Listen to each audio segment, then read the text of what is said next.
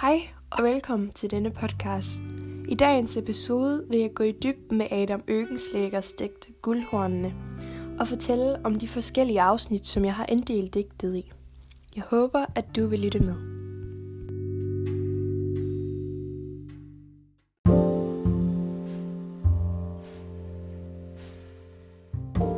Strofe 1-2. Indledning. I de to første strofer bliver digtet inddelt. Deres mission bliver præsenteret. Der bliver fortalt, at de higer og søger efter noget, og at de er på vej til at finde det. Men man får ikke fortalt, hvem de er og hvad de leder efter. Strofe 2-3. Uddybelse. Her får vi at vide, at det er de tre regioner, der mødes, og at de skal finde et ædelt gammelt minde med gyldne sider. Det er en meget ærefuld mission, de skal på, fordi folk kan lære af de gamle minder, de skal finde.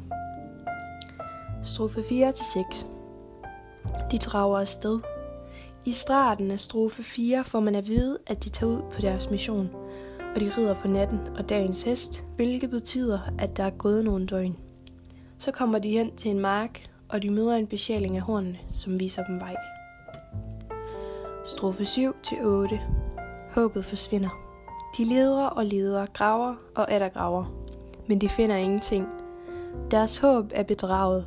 De har ledt i flere århundrede. Strofe 9-10. De vender tilbage. De vender tilbage til Danmark og fortæller, at der ikke var noget at finde. Men de giver ikke op. Strofe 11-15. De finder guldet. De træsker afsted med natten og dagens hest i strålende lue på himlens bue. De trækker en tung plov, og de standser ploven og ser guldet. De har fundet guldet, de ledte efter. Strofe 15-20. Afslutning. De vender tilbage med guldet. De er i tvivl om, hvilken historie guldet har med sig.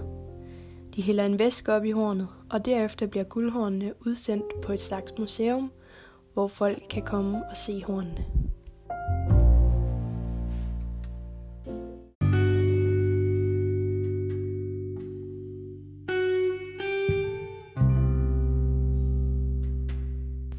Det var alt, jeg havde for dagens afsnit.